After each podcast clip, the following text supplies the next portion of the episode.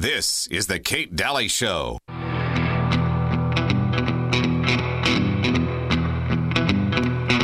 Ah, baby did a bad, bad thing. Anyway, welcome back. Kate Dalley Show. I have Uncle Milty with me. I'm going to end on a lighter note today um, because I want to talk about something that affects us all drinking Coke, drinking Diet Coke. I want to bring something to people's attention that I thought was kind of fascinating. You know, it's kind of, this show is always a mix of all kinds of different things that we research, right? So I think it's really fun to kind of delve into everything on this show. You know, we only have a couple hours a day to do it, and there's so much out there. But this is something that I'm sure affects you or affects somebody in your family because I think all of us know, like uh, people that drink a ton of soda, diet soda, things like that. And here we are in January, where this might be your big diet month. So you're you're probably thinking that this might be a good thing to drink, right? And um, but there some new research came out on it, so we're going to share that with you.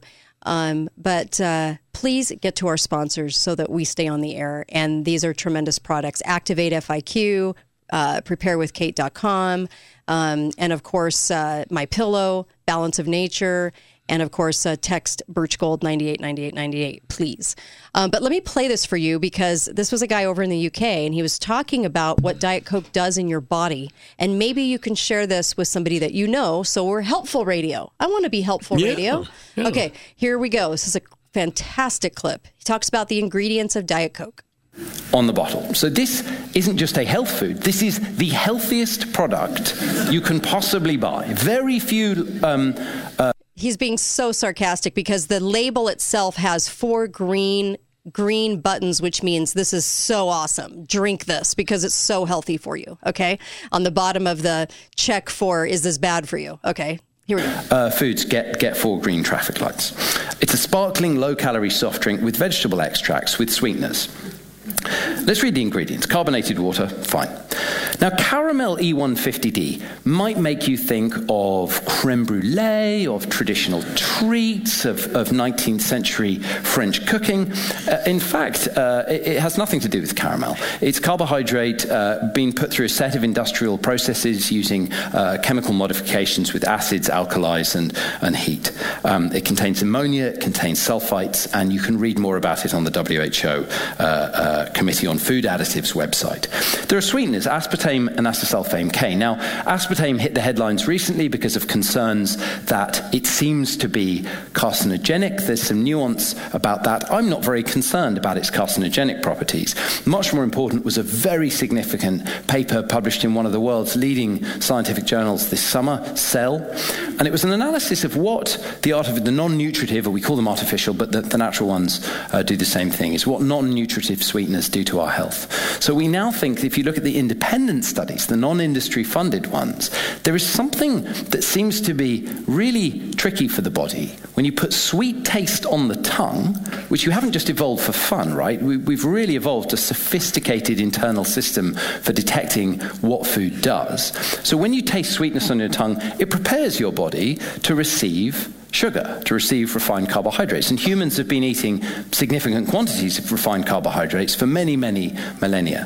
When that sugar doesn't arrive, it seems to cause problems. So people used to think that the problem was that you released insulin and that dropped your blood glucose, because insulin lowers blood glucose, and that made you hungry, and you then went and ate more carbohydrates. And that might be why they don't seem to promote uh, weight loss.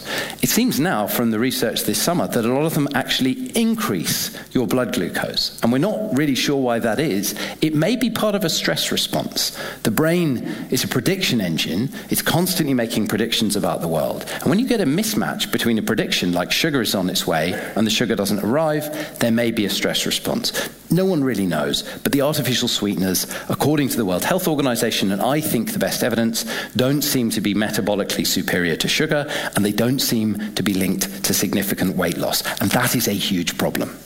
Phosphoric acid. Now, it's particularly significant for the uh, people born women in the audience. Phosphoric acid doesn't just dissolve your teeth, it can also leach minerals out of your bones and reduce bone density. And citric acid will also uh, dissolve your teeth. This is not a healthy product. It will not help anyone lose weight.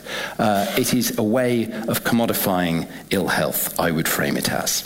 So let's look at the. and that's obvious That's obvious. It, it is. it doesn't promote weight loss. My question Uh-huh. is does it do anything for toe fungus? That's There should be a disclaimer on that bottle. Um, you're so funny. So, what they're saying basically is your body goes into stress response because it gets this taste of something sweet, but you're never delivering the sweet to your body, the sugar.